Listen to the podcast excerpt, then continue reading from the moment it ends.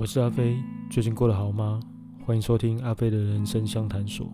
今天想要跟大家聊的题目是亲密关系里也是需要独处。应该有人会说啊，两个人就已经在一起了，就应该要好好一起相处。也有人会说，谈恋爱就是要找人陪伴，如果还要我一个人独处，那我为什么还要再谈恋爱呢？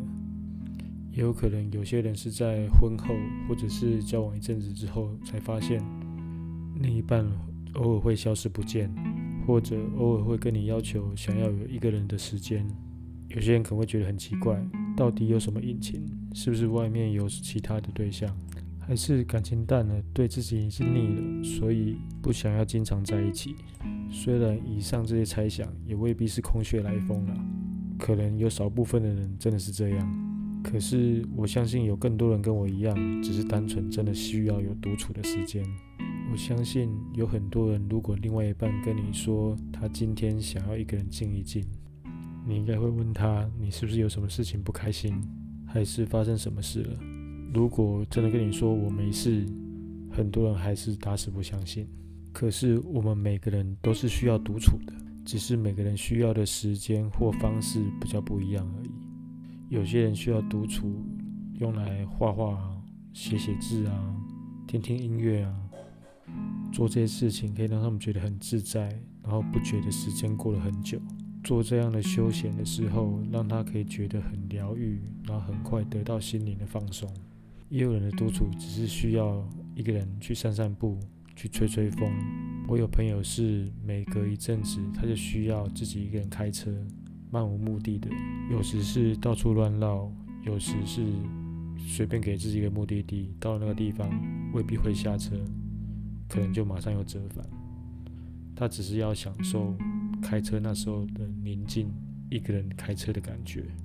有些人觉得独处可以让自己在这个时间里暂时与这个世界保持距离，这种安稳又自在的独处时刻，很可能是一个人最能自我疗愈、最具创造力，也是最宝贵的时光。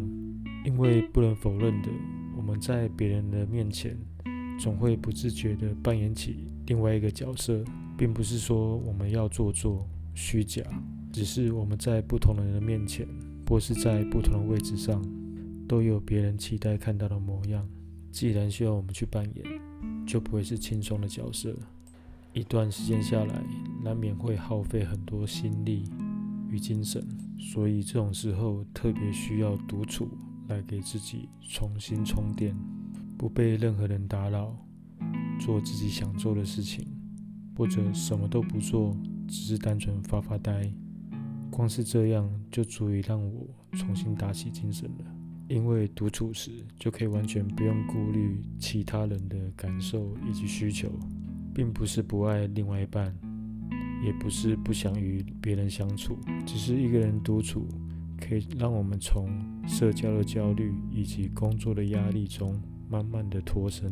如果你的另外一半也有独处的需求，我希望你能够尊重他，给他一点空间以及时间，不要另外一半只是出去了两三个小时，你就不停的打电话，夺命连环call。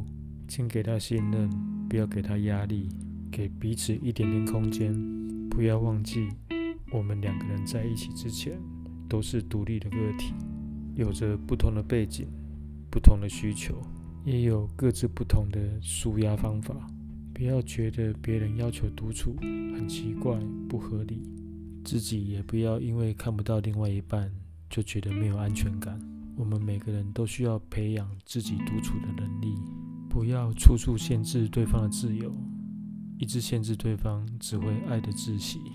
如果你希望独处，却因为对方的怀疑以及质问而感到愧疚或困惑，请你不要怀疑自己，要肯定自己的需要。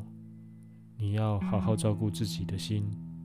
独处就是我们需要重新充电的一种方法。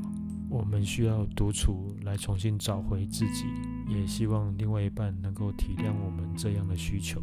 其实像最近过完年，我深深觉得每次过完年之后，我都非常需要独处以及安静。不知道是不是很多人也跟我一样，希望你也能找到独处的时间。今天就聊到这里，希望你会喜欢今天的内容。如果你希望阿贝在节目回答你的问题，欢迎写信给我。如果你对节目有任何建议，也都可以告诉我。祝福你有美好的一天，我们下集再见。